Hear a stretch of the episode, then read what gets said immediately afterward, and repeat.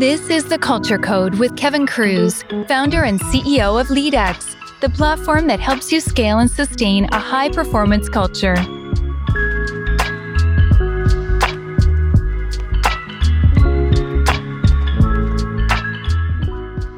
Hello, everyone. I'm Kevin Kruse. Welcome to Culture Code. Our guest today is the VP of Talent and Organizational Development at Collectors, Dr. Eliza Wicher. Eliza, good to see you again. Thanks for coming on. Yeah, thank you so much for having me. Great to see you too, Kevin. We met um, years ago at, I think it was like a CLO forum or event, and you presented back then a, model for leadership development that blew me away. And um, to this day, even though that article that I wrote about your, your leadership development model is several years old now, I still send people to it because I think it was such a simple, logical, impactful model. We're talking about broader cultural things here today, but you really have impacted a lot of people over the last years just by sharing that work from that CLO event. So thanks for that. Yeah, thank you so much. You know, we were really proud of that work. And I definitely view it as very much tied to culture because, uh, you know, at the end of the day, you're just trying to achieve behavior change at scale and getting a whole lot of people to do some tweaks in their behavior is never easy but i think always really impactful if you can pull it off so yeah we were we were very proud of that work and i'm really glad that that piece has been helpful for people that you know yeah, uh, uh, great minds think alike. Our listeners will know I'm always talking about behavior change at scale. So that's great. So l- let's start here at the beginning. Collectors is kind of a cool company, a little bit different. So for those who aren't familiar with it, tell us about uh, what does the company do? How big is the company? Yeah, it is a really, really neat space. Collectors helps collectors pursue their passion by providing industry leading authentication and grading, among other offerings. So basically, what we want to do is inspire the world to collect by making it safe, easy, and fun.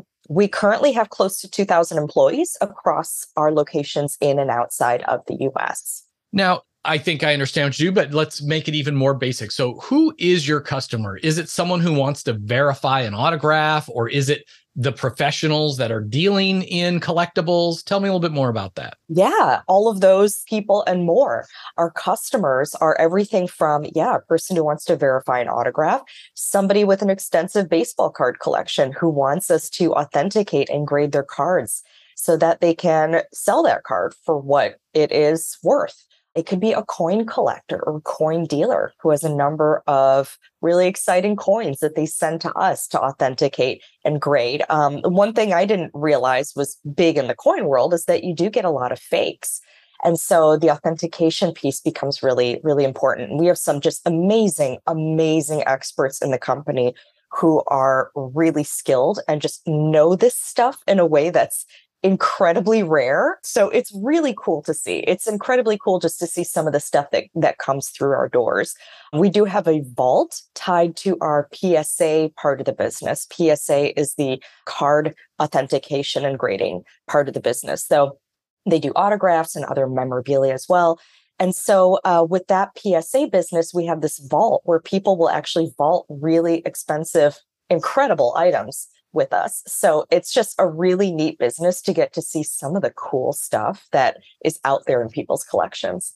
I feel like if you don't already have it, you need to launch a Sunday cable show or something, showing all the people who are excited by the authenticated uh, collectible and all those people whose dreams are dashed when they found out they bought a fake or something. Like it'd be yeah. it'd be exciting TV it would be. And you know, it's funny you should mention it. We actually have a Netflix series. What? I didn't um, even know. Well, it's about um, one of our um, brands, Goldin. And Goldin is really like a high end auction service.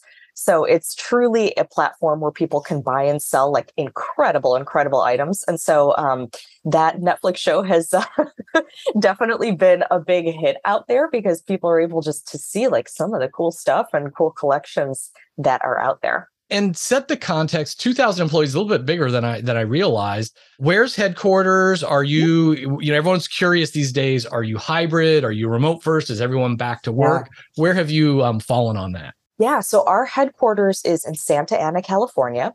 We also have a relatively new office in jersey city new jersey. We have a small office in seattle We are soon to open an office in the Bay Area. We have an operation in China, in Hong Kong, in Japan, and a small operation in France. And Hmm. we just established a very small entity in Canada. So we're expanding there as well. Truly global. That's impressive. So when it comes to company culture, great culture, you can see it. It's sometimes hard to describe uh, what it is. So how would you describe it to an outsider? What is the culture of collectors? Yeah, I would say our culture is very much friendly, it's informal. There's a ton of passion around the hobby. And it's a really fun culture. It's a place where people are very passionate about the hobby, very passionate about items and making sure we treat things with care. But we also are able to have a lot of fun with each other and just get really into some of the cool stuff that comes through, through the door. Did you quickly have to come up with a collecting hobby uh, once you joined the company? I did not, you know, I am not a I'm not a collector, but it's been absolutely fascinating to learn about collecting. So it's uh, definitely a business that has not been boring to learn about. Yeah, I'm sort of a minimalist. I don't get attached to too many things, but I have some first edition books, uh, autograph books that I enjoy. So I've, I've got a little bit of it in me. So you've got 2,000 employees, super cool company, global. How do you foster or, or maintain this culture throughout the company? Yeah, it's a really interesting company because in a lot of ways we are like a 40 year old startup. So that headquarters in Santa Ana, we've had people working there for decades. Mm. And a lot of the folks working there, you know, we've got family members and friends working side by side. So we want to strive to maintain those relationships, the deep expertise that we have, the passion that we have that have made us successful over the long term. But at the same time, the last couple years, we've seen tremendous growth and change. And as I just mentioned, we've got a lot of global things happening as well. And so, in between global offices, global operations, a number of people who do work remotely, although we are encouraging employees to come back to the office who are within a reasonable distance of an office.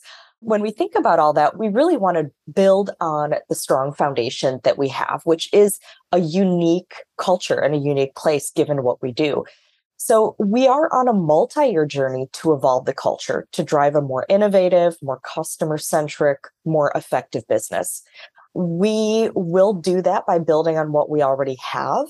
So many of our employees collect everything from Pokemon cards to Super Bowl tickets and everything you can imagine.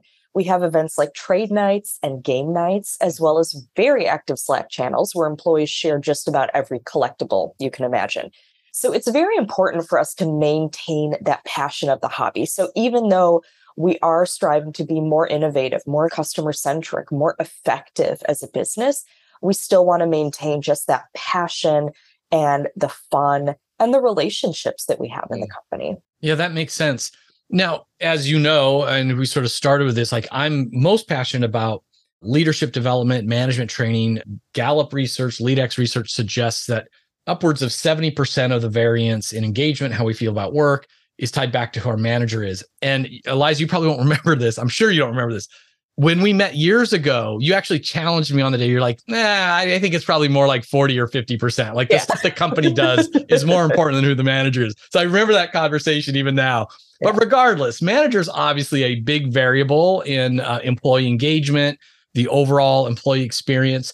You're not a huge company. I bet you don't have a ton of resources to devote to this area, but why don't you share like how are you training and supporting your frontline leaders? Yeah, absolutely. And fundamentally, I absolutely agree. It is critical to have good, effective managers. It's absolutely critical.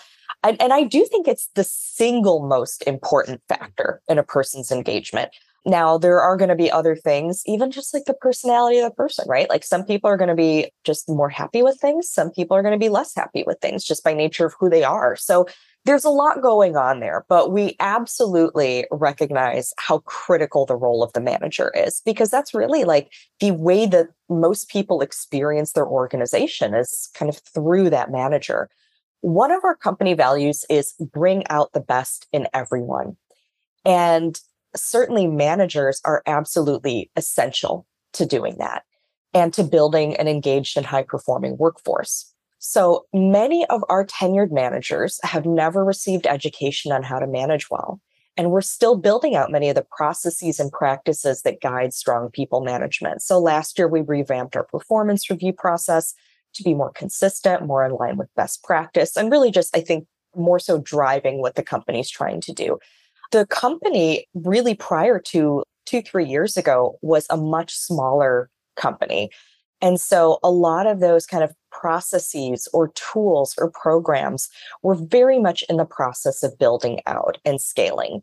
So that's been just a phenomenal journey because our employees and our managers are just hungry for stuff. Like they are just so willing and so ready to really try anything that we'll put in place for them, which has been just an amazing way to work. So much like what you and I talked about a few years ago in terms of putting in place kind of a really a big picture approach to how do we develop managers, but really kind of achieve that behavior change at scale. We've got a few things that we're, we're working on. First thing is that we are setting clear expectations with our managers. So, as I mentioned, a lot of our managers, they've never received any training, any guidance. They were promoted into their job because they were good at what they were doing but there wasn't a lot of scaffolding to help them out. And so what we're hoping to do with kind of setting those expectations with all of our managers is just get everybody on the same page of what does it look like day to day to be an effective manager? So things like having regular one-on-ones things like giving effective feedback those table stakes behaviors of good managers. We want all of our managers to understand here's a small list of things that you know everyone really should be doing. And so we've um, really simplified that to six behaviors we're asking everybody to really focus on. We're in the process of educating our managers on those behaviors through a workshop that goes through what we're looking for from managers, as well as the existing resources that we have available. Like we launched a really great one-on-one tool just a couple weeks ago. Mm. And so that that kind of syncs really nicely with this is that we're not just saying please do these things. But we're also helping people understand here are some tools available to help you. And by the way, we're going to be rolling out a lot more. And so our plan for next year is a lot of modular training on these skills. So things like giving effective feedback, for example. Mm-hmm. We are planning to do a um, feeding up assessment. So, a way for managers to get feedback directly from their team members on how they're doing in these areas. We'll be launching that early next year. And of course, the long term goal is to really kind of make this a part of how we assess performance, how we make decisions about promotions. And so we really want to be looking at the whole big picture in terms of setting expectations, giving people the skills and the tools to meet those expectations, providing that continuous feedback, and then holding ourselves accountable to make sure that we are living what we want people to do. So we're very much in the early days of that process, but we are super excited to see the impact of our focus on manager development. Yeah, Liza, and just for, I, I want to make sure our listeners um, picked up on a couple things because first of all, it's great that you're focusing on the fundamentals, at least fundamentals first, giving effective feedback. And yet you also said feeding up. So it's like a lot of people forget about the importance of getting or receiving yeah. feedback and I remember that was a critical part of your program that you described years ago. Tell us more about, I think you're referencing this idea of like doing a manager effectiveness, what some people would call a manager effectiveness yep. survey, you know, getting yeah. sort of graded by your direct reports uh, yeah. on things. Tell us more about that or any other employee voice practices that you have there at Collectors. Yeah, and this is actually a great example of, you know, culturally, we already have just a really good culture of listening to our employees. So, for example, our employees often email our CEO directly with their ideas, with their feedback, and he's very engaged with our employees. So, that's just kind of part of how we do things. We have a monthly Ask Me Anything session with our CEO where employees truly can ask our CEO, Nat, any question that's on their mind and he'll answer it. So it's very much already kind of baked into what we do.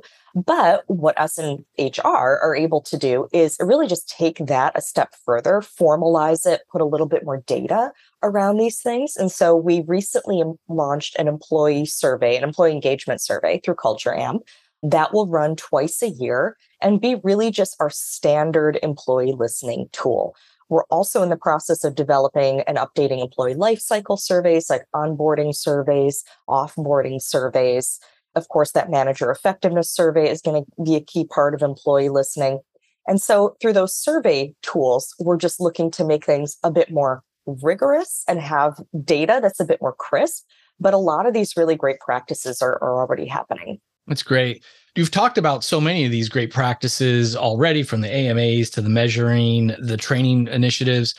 Are there any other initiatives that you want to share with us? Anything that you're particularly proud of or that you've been happy with the results of?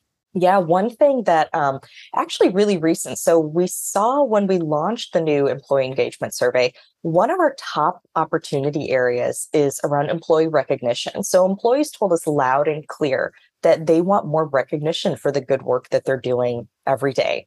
So our leadership team was very much focused in on that as we need to take action on that.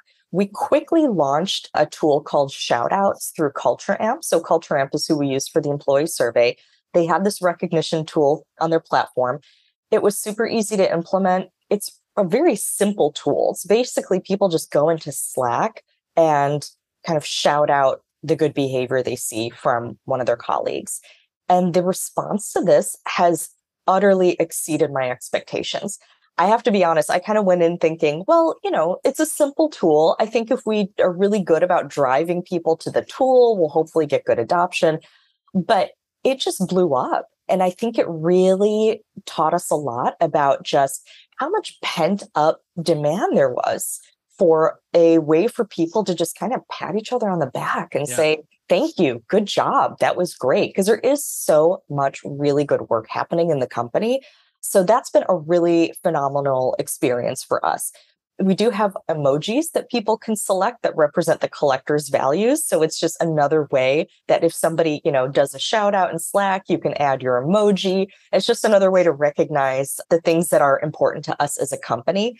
And another really cool benefit that really we did not expect is that based on the descriptions people are putting into the shout outs of what they've seen from their colleagues, it's actually a great tool to learn about what other people are doing, what's going on in, in the rest yeah. of the company. And so we have really seen just great recognition, positivity, and really good just kind of learning and awareness come out of that tool. So that's been, I think, a really easy way to not only reinforce what we want to be seeing, but also really just, you know, the, the culture I think is so enhanced because people are not just calling out a good work practice, but hey, like this item that was so important or so special to someone, you took extra great care of that, or the way you resolved a customer issue. So it's really connecting people to the bigger picture of our business and our mission. So with the shout out tool, I'm curious, is the reward pretty much the recognition itself, or are you tying any other kind of points or mm-hmm. lottery tickets or other yeah. ways to that people you know get something extra out of that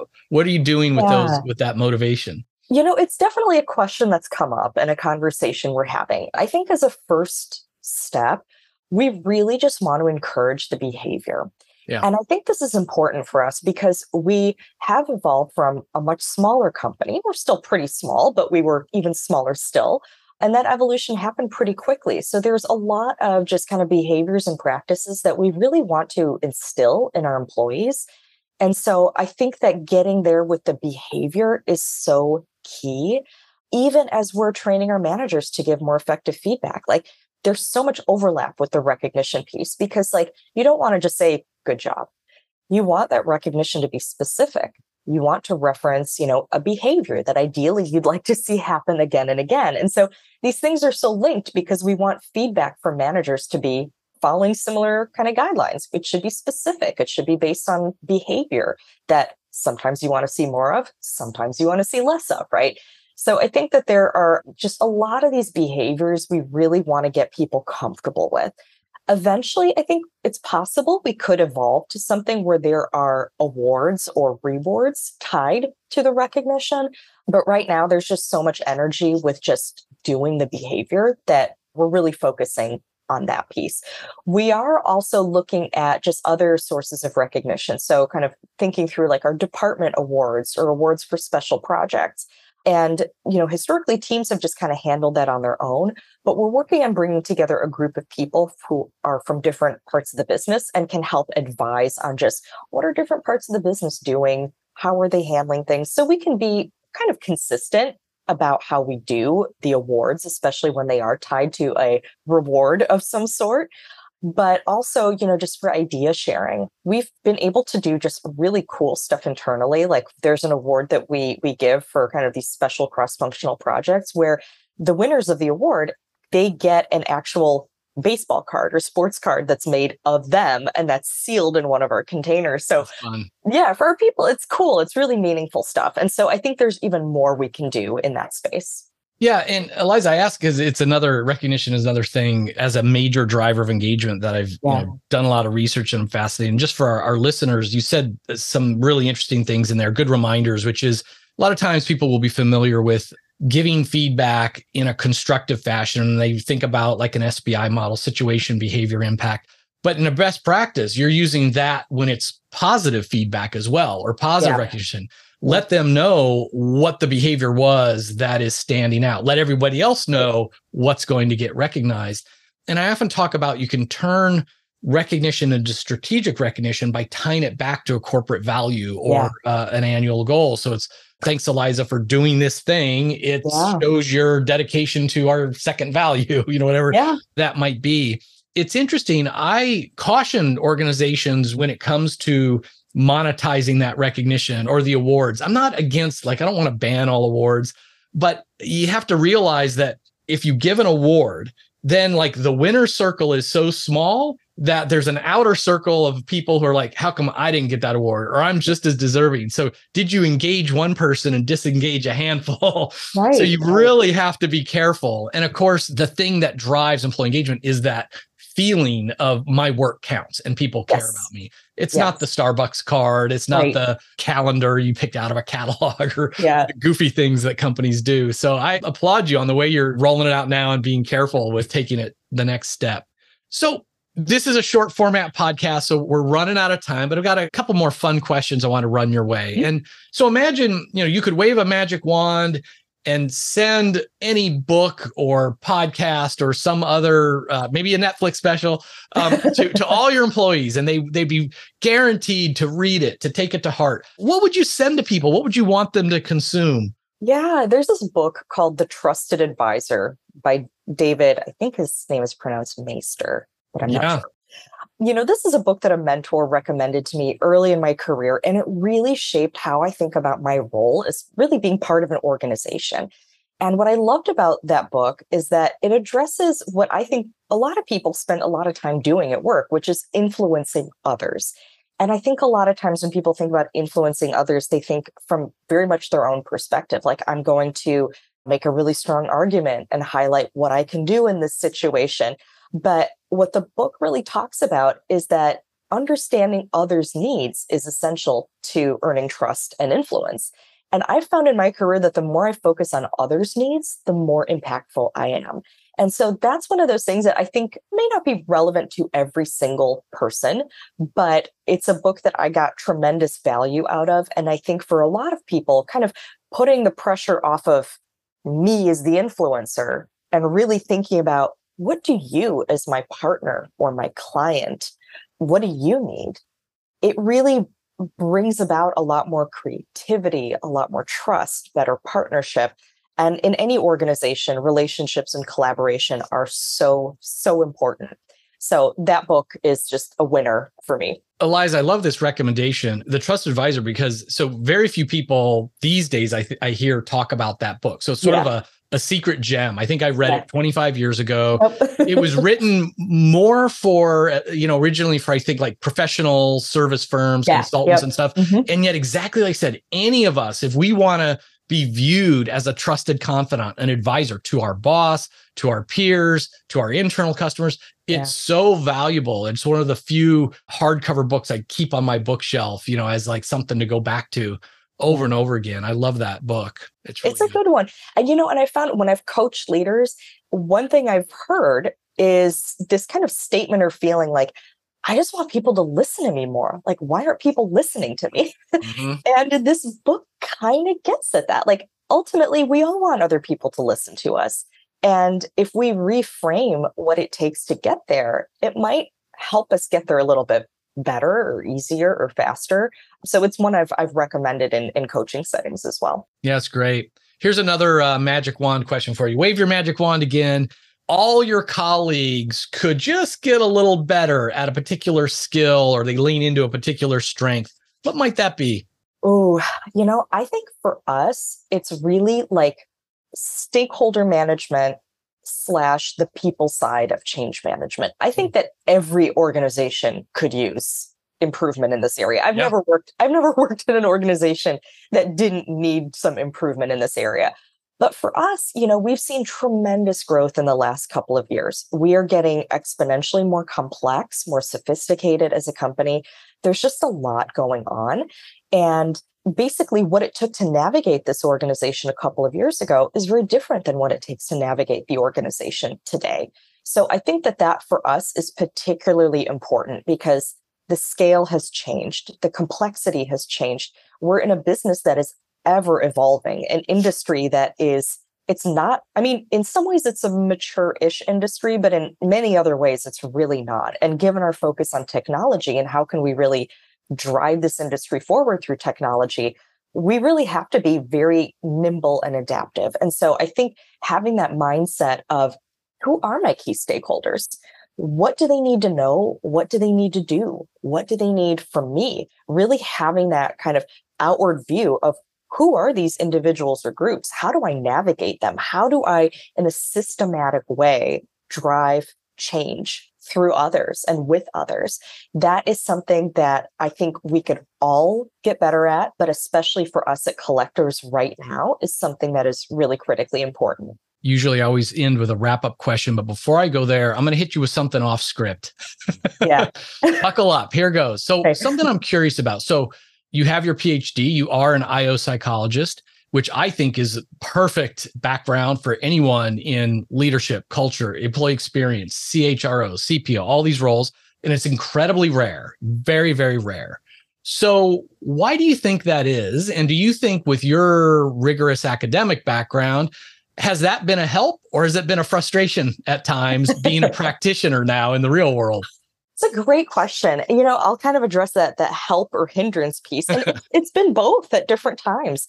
I think probably the most helpful thing is just the knowledge that a lot of the questions that people have about people stuff related to business or organizations you're not the first person to ask that question. And oftentimes there's a reasonable amount of data out there that can help you get to a decision that's more than just my opinion, right? So I think that kind of rigor of like, well, is there like evidence on this that I can take a look at to guide my judgment is, I think that's super helpful. A hindrance at times, you know, I think sometimes people have perceptions about what a person's kind of educational background can or cannot bring to a situation. So, you know, there's some of that. I am honestly surprised there aren't more of us in these types of roles because we are, I think we are very well suited to them. I think probably one thing that holds up people a little bit is especially earlier in career, it's like you want to use what you went to school for. Mm. And in my job today, there's not that much that I use that I went to school for. Like there are general things that I will forever use. Like there are, you know, theories of human motivation, yeah. for example, that like I use every single day. And I I can kind of see that theory in my head and I know where to troubleshoot to get the right result from like somebody I'm managing, for example, right? So those things are there, but I'm not like running regression analyses on stuff. I haven't done that in years which is good and bad. Now there there are people who can do that way better than I can using tools I have no idea even exist. But I think that sometimes people kind of, you know, they want to use what they went to school for. And so part of my journey was really letting go of the what I went to school for and embracing that there are all these other challenges out there where you can really still apply excellent critical thinking, you know, look at data and evidence to guide your judgments. And I actually have found that probably the roles where I've had like the most impact and influence have not been the roles where I'm flexing those technical skills as much, yeah. right? So that's been my journey. But you know, I'd be interested to see what other IO psychologists yeah. have seen. Well, and it's interesting not to go too deep on this, but it, if mm-hmm. I look, especially in larger organizations, there does seem to be a push now for data analytics, HR yeah. analytics, which yep. is great. So let's measure it and, and go take data driven approaches. And yet at the same time, I will often suggest data driven answers. And the folks in the organizations, I mean, will just say, data has its place, but that doesn't jive with my experience. Like they're just more intuitive and they lean on experience. And so I sort of see these dual forces out there, yeah. the, at least in the marketplace. So let's just uh, wrap up with this. With everything that's going on, um, what excites you the most uh, about your company right now? Yeah, I mean, I think just the growth and the change. We just launched our first ever company wide innovation initiative. It's mm-hmm. open to everyone in the company. We know there are going to be some really cool creative ideas coming forward. I've already heard a few of them. So that's just so exciting to me that we're getting to do this. And it's not, you know, a company's like 20th round of doing it. This is our first one. And we are really writing the playbook as we're playing the game. We are constantly doing new things, trying new things. When I look at the people team, we have been doing a lot to improve our employee data and the data accessibility. But our next step is going to be to start pulling insights out of that data and thinking through how can we use that data and to inform our people strategy and our practices going forward. So there's just so much space for creative ideas and creative solutions. And I'm just very excited about all of it. That's great. Congratulations on all the work uh, that you're doing in such a fun and uh, and passionate company. It was great to reconnect and to geek out, especially on the leadership stuff again. Dr. Eliza Wicher, thanks for your time today. Thank you so much. Great to be here. Hey, thanks for listening to this episode of the Culture Code Podcast. Are you looking to build, refine, or revamp a training program? We team up with companies like Northwestern Mutual, Syneos Health, and Duck Creek Technologies to roll out highly engaging training series for emerging leaders, new managers, women in leadership, high potential managers, sales enablement, and more. Check it out at leadx.org. What makes these series so uniquely engaging? we help you build a full system of development that leverages our cutting edge platform and world class training. We blend together world class cohort based virtual training and group coaching, personalized nudges, micro learning, and on demand office hour style coaching. Go check it out at leadx.org.